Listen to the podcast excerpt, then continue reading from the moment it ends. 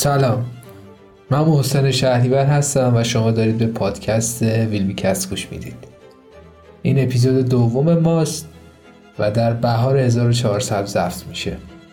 تو این اپیزود به این می‌پردازیم که گوگل چه چیزی هست و اینکه چه زیر مجموعه هایی از گوگل وجود دارند خیلی گوگل رو از اون دیدگاه عام پسند نمی‌بینیم و گوگل رو از دیدگاه یک برنامه نویس یا افرادی که خیلی تخصصی تر در دنیای وب فعالیت می‌کنن مورد نظرسنجی و ارزیابی قرار میدیم.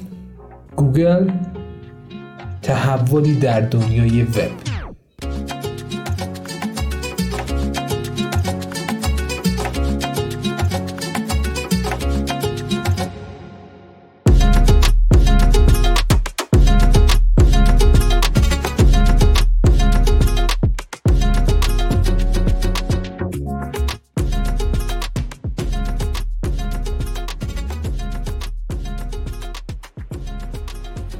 بیایم یکم رفتار خودمون رو قبل از اینکه اپیزود شروع کنیم بررسی کنیم.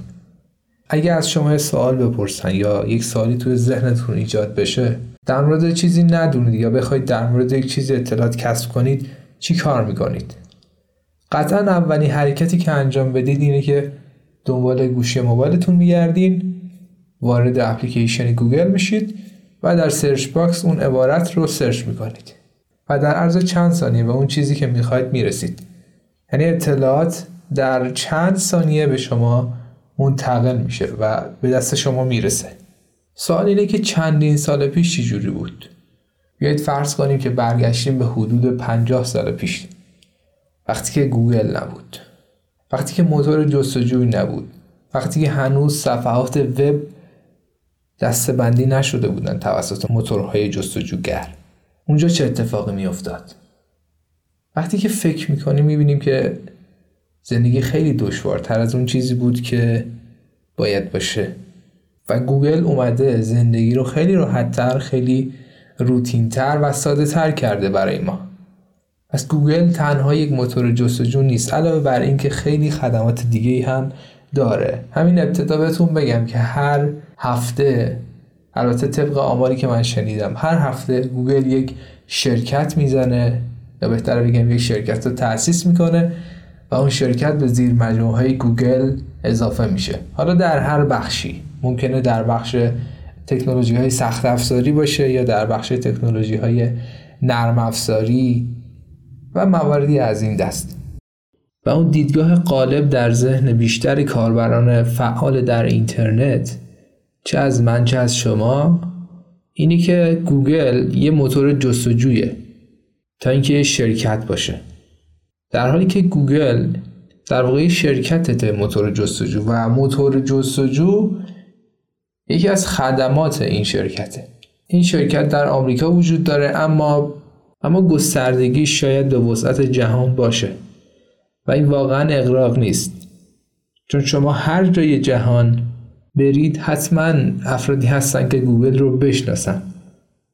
از اینها که بگذریم می‌رسیم به بخش خدمات گوگل. شاید بپرسید که این سوال توی ذهنتون به وجود اومده باشه که حالا که تو میگی گوگل یه موتور جستجو نیست چه خدماتی داره؟ در واقع گوگل خدمات اصلی و خدمات عمدهش در سطح وبه. یعنی یه سری ابزارها یه سری پلتفرم ها و نرم افزارهای web base و آنلاین طراحی کرده که با کمک اون می‌تونه به کاربران خدمت رسانی کنه. فرضا یکی از ابزارها Search Console هست. وقتی که شما از این ابزار استفاده می‌کنید می‌فهمید که چه مقدار ورودی از سمت گوگل دارید. در واقع Search Console میاد یه سری اطلاعات در مورد ورودی های گوگل برای ما معین می‌کنه. اینکه مثلا چه مقدار صفحات وبسایت ما در نتایج جستجو ظاهر شدن چقدر روشون کلیک شده چقدر دیده شدن اما کلیک نشده و نرخهایی مثل اینکه چند بار روی لینک وبسایت ما یا لینک های وبسایت ما کلیک شده رو به ما نشون میده.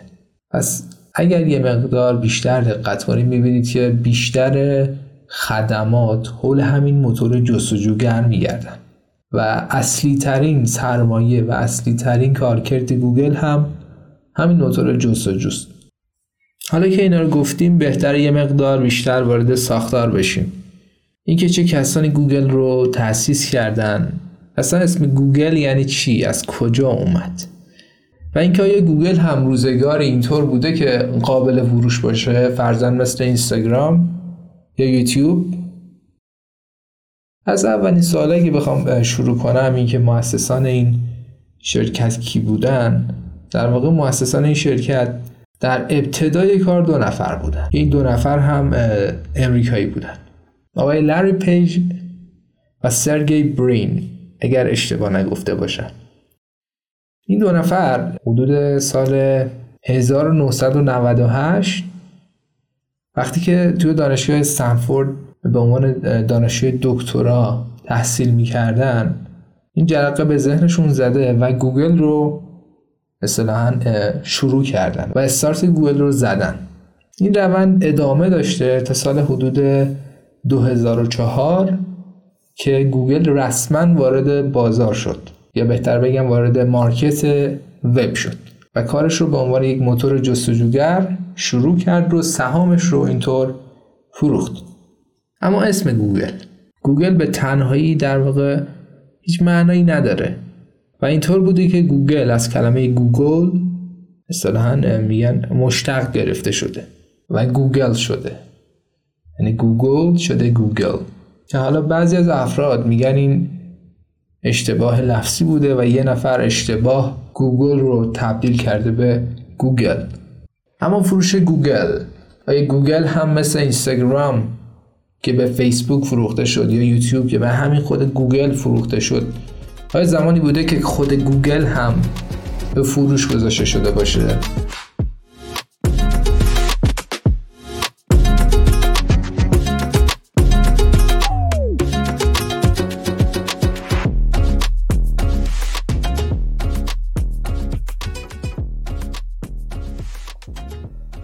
واقعیتش اینه که گوگل هم مثل خیلی شرکت های دیگه اولش اینجوری نبود که خیلی مطرح باشه و چندین میلیارد یا چندین میلیون مخاطب داشته باشه و روزی چندین میلیارد search توش انجام بشه. بنابراین گوگل هم اوایل اینجوری نبود که خیلی مطرح باشه و نمی‌دونم خیلی گرون باشه چون در حال حاضر گوگل بیش از 500 میلیارد دلار ارزش داره. و واقعا کسی فکر نکنم بتونه گوگل رو بخره مگر چندین نفر با هم باشن. پس در اوایل هم گوگل می‌خواست فروخته بشه. توسط دو نفر که مؤسسش بودن یعنی آقای لری پیج و سرگی برین. اما این اتفاق در سال 1999 رخ داد که می‌خواستن این شرکت رو به ارزش یک میلیون دلار بفروشن. به آقای جورج بل مدیر عامل شرکت Excite اگه درست تلفظ کرده باشم. و واقعیت هم اینه که اون زمان گوگل هیچ برنامه خاصی نداشت و اینقدر گسترده نبود مثل امروز. فقط یه موتور جستجوی ساده بود و نام آقای لری پیج و سرگی برین هم فکر می‌کردن که دیگه این آخرشه و گوگل از این بزرگتر نمیشه و پس بهتره که بفروشیمش. اما اونجا آقای جورج بل این رو نخرید و پیشنهاد رو رد کرد. و جالبتر این که اون قسمتی که اینجا پیشنهاد رو رد کرد آقای لری پیج و سرگی برین رقم رو کاهش دادن یعنی به 750 هزار دلار رسوندن. اما باز هم اونجا آقای جورج بل این رقم رو قبول نکرد و رد کرد و داستان به اینجا رسید که گوگل به ارزش 500 میلیارد دلار در حال حاضر رسید. پس گوگلی که امروز ما داریم می‌بینیم در واقع یه زمانی با 750 هزار دلار تونسته فروخته بشه. داستان اینه. یعنی اگر کسب کاری بخواد شروع کنه از اول و شروع و استارت کار اینجوری نیست که خیلی ارزشمند باشه باید روش کار بشه باید یه مقدار بگذره برندش جا بیفته شنیده بشه دیده شه. و گوگل هم خارج از این محدوده و مستثنا از این نبود.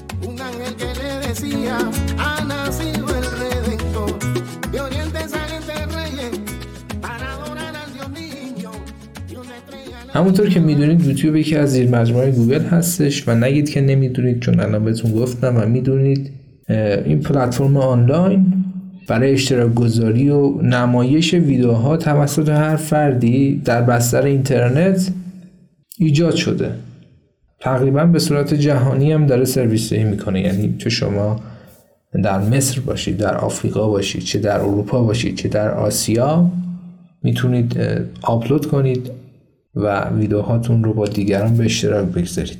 با بهترین کیفیت. یعنی شما می‌تونید ویدیوهایی حتی 4K رو اونجا آپلود کنید. که این خیلی ویژگی اصطلاحا بول و برجسته حساب میشه.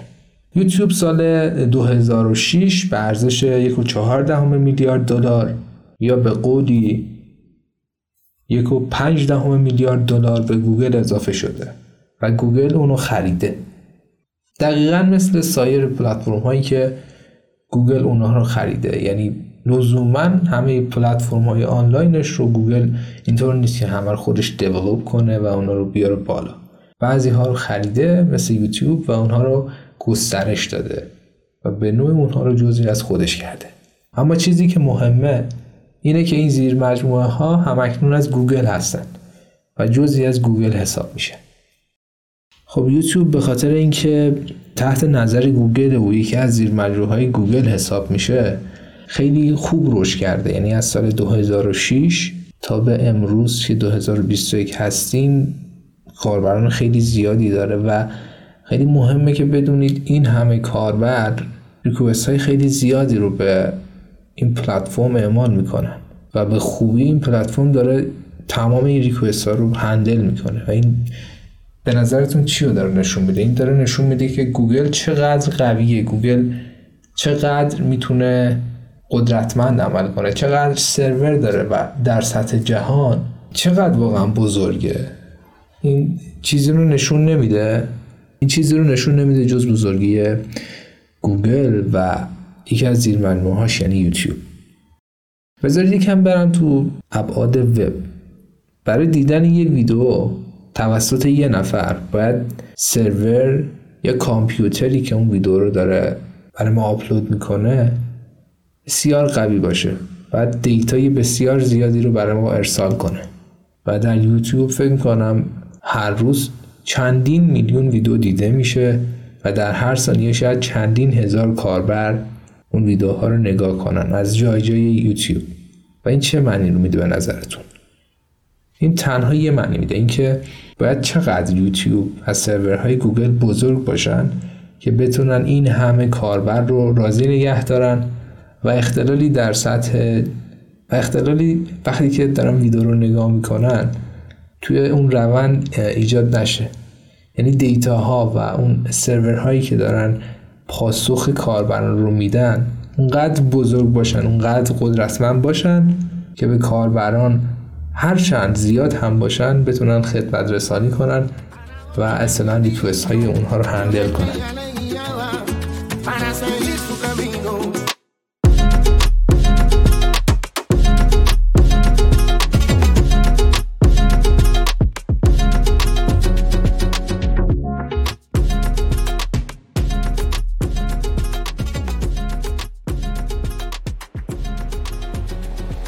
بریم سراغ این که ببینیم گوگل از چه طریقی درآمد داره. شاید همین که این سوال براتون مطرح شد تو ذهنتون یه سری جرقه ها خورده باشه. بگید که اینکه معلوم من می‌دونم گوگل از چه طریقی درآمد داره. گوگل درآمدش تبلیغاته. اما واقعا چند درصد این درآمد از تبلیغات به وجود بیاد؟ حالا که می‌دونیم از تبلیغاته. یه سری آمار نشون میده که گوگل 95 درصد از درآمدش رو از تبلیغات در میاره. دو تا سرویس داره. فکر می‌کنم یکیشو بشناسید. اگر توی یوتیوب یا سایر پلتفرم های آنلاین گوگل فعالیت کرده باشید و اون یکی رو فکر نکنم بشناسید. یکی از این سرویس ها AdSense هست که در یوتیوب به شدت فعاله و درآمد از طریق AdSense واریز میشه برای کسانی که فعالیت می‌کنن. و سرویس بعدی DoubleClick هست. این دو تا سرویس برای تبلیغات گوگل کار می‌کنن AdSense برای کسب درآمد از اینترنت به وجود اومده بود تو سال 2003 راه اندازی شده. اینجوری کار کرده AdSense که اگه مثلا از یک سایتی بالای ده هزار تا بازدید اتفاق بیفته می‌تونه اون وبسایت ده دلار کسب کنه. البته این ده دلار بستگی داره. ممکن از این بیشتر بشه ممکن از این کمتر بشه. اینطوریه که هر چقدر روی یک سری لینک های تبلیغاتی کلیک بیشتر بشه این درآمدم بالاتر میره. پس داستان AdSense به این شکله. سرویس دیگه تبلیغاتی گوگل DoubleClick ه که در سال 2007 فعال شده و در واقع گوگل این رو خریده. AdSense رو خودش درست کرده ولی DoubleClick رو خودش درست نکرده و خریده. ارزشش هم در سال 2007 سه و یک دهم میلیارد دلار بوده و از نظر قیمت بزرگترین خرید گوگل به حساب میاد. حالا این چی کار می‌کنه؟ این میاد در کنار محتوایی که مثلا توی یک دونه سایت نمایش داده میشه میاد تبلیغات کاملا مرتبط رو نشون میده. یعنی مثلا اگه شما یه دونه لباس ورزشی در مورد یه لباس ورزشی وبلاگ بخونید کنارش دقیقا میاد براتون یه دونه مثلا یکی از لوازم ورزشی مثلا کفش فوتبال چه می‌دونم اینجور چیزها رو براتون نمایش میده. پس متناسب با نیازهای شما میاد یه سری تبلیغات رو بهتون نمایش میده. کاربرد دیگه اسنس رو هم بهتون بگم یادم رفت. یکی از کاربردهای دیگه اینه که توی search گوگل میاد و از یه سری سایت ها یه سری دامنه ها هزینه ای دریافت می‌کنه و اونها رو در کلید واژه های مرتبط نمایش میده. متناسب با اون تعداد کلیکی که روی اون لینک ها انجام میشه اون کسی که این تبلیغ رو داده به گوگل یه میزان هزینه می‌پردازه. فکر می‌کنم الان 5 دلار تا 10 دلار باشه این هزینه. هزینه کلیک شدن روی لینکشون. فکر می‌کنم جالب باشه یه یه سری اطلاعات هم در مورد درآمد گوگل بهتون بگم. اما این اطلاعات خب قطعا برای حال حاضر نیست. این اطلاعات برای سال 2006 هست که این اطلاعات میگه گوگل جمعا ده و نیم میلیارد دلار درآمد داشته در سال 2006 و فقط 112 میلیون دلارش در زمینه های دیگه بوده. مثلا خیلی support می‌کنه دیگه. مثلا یوتیوب بوده اون وقت. و سایر موارد. جالب اینه که حدود ده و نیم میلیارد از این درآمد فقط برای تبلیغات بوده. پس منبع اصلی درآمد گوگل همین تبلیغات هست. حالا چه در موتور جستجوش چه در یوتیوب چه در سرویس های AdSense و سایر مواردی که اینجوری استفاده می‌کنن. جالب بدونید الان API گوگل هم که برای developer ها هست تقریبا مجانی نیستی که یه سری جاهاش مثلا Google Map API باید براش هزینه پرداخت کنید تا بتونید از سرویس Google Map استفاده کنید.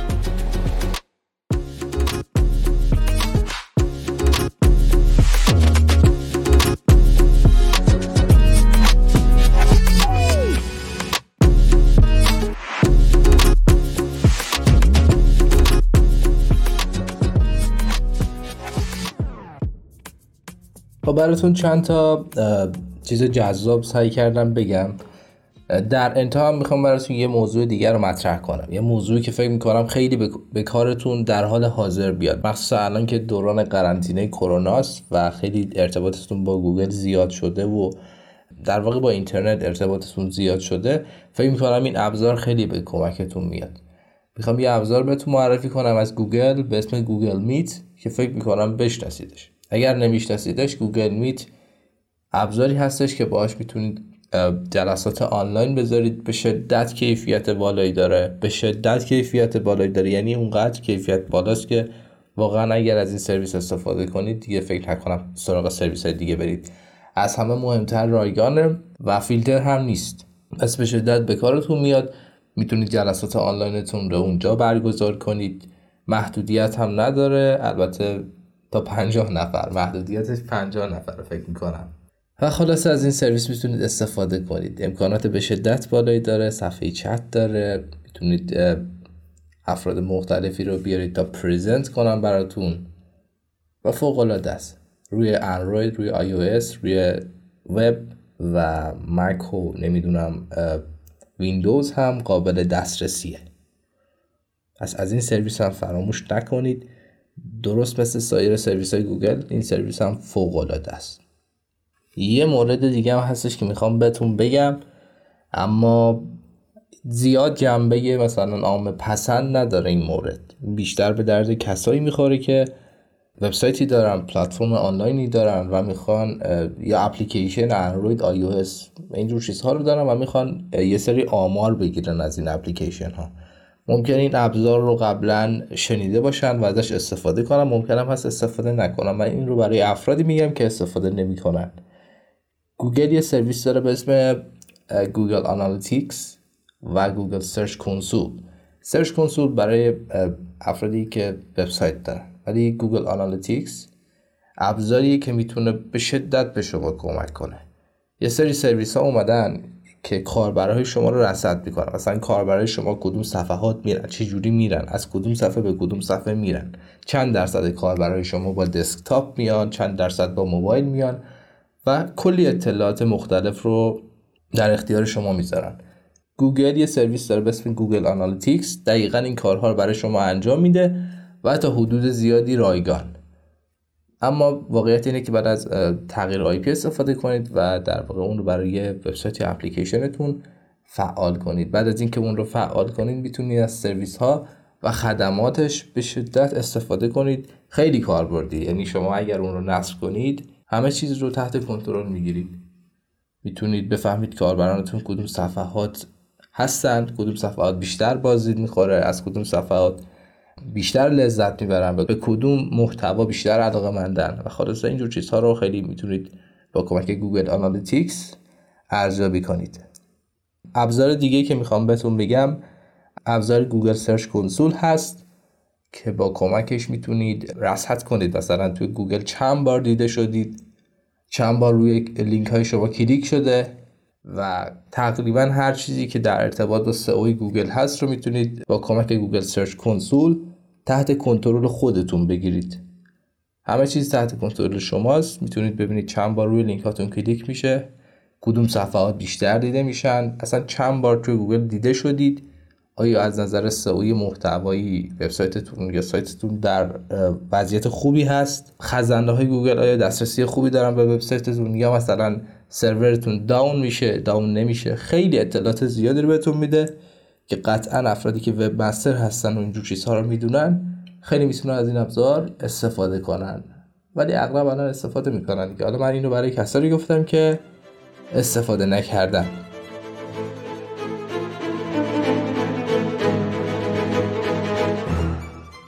خب بچه این اپیزود هم تموم شد.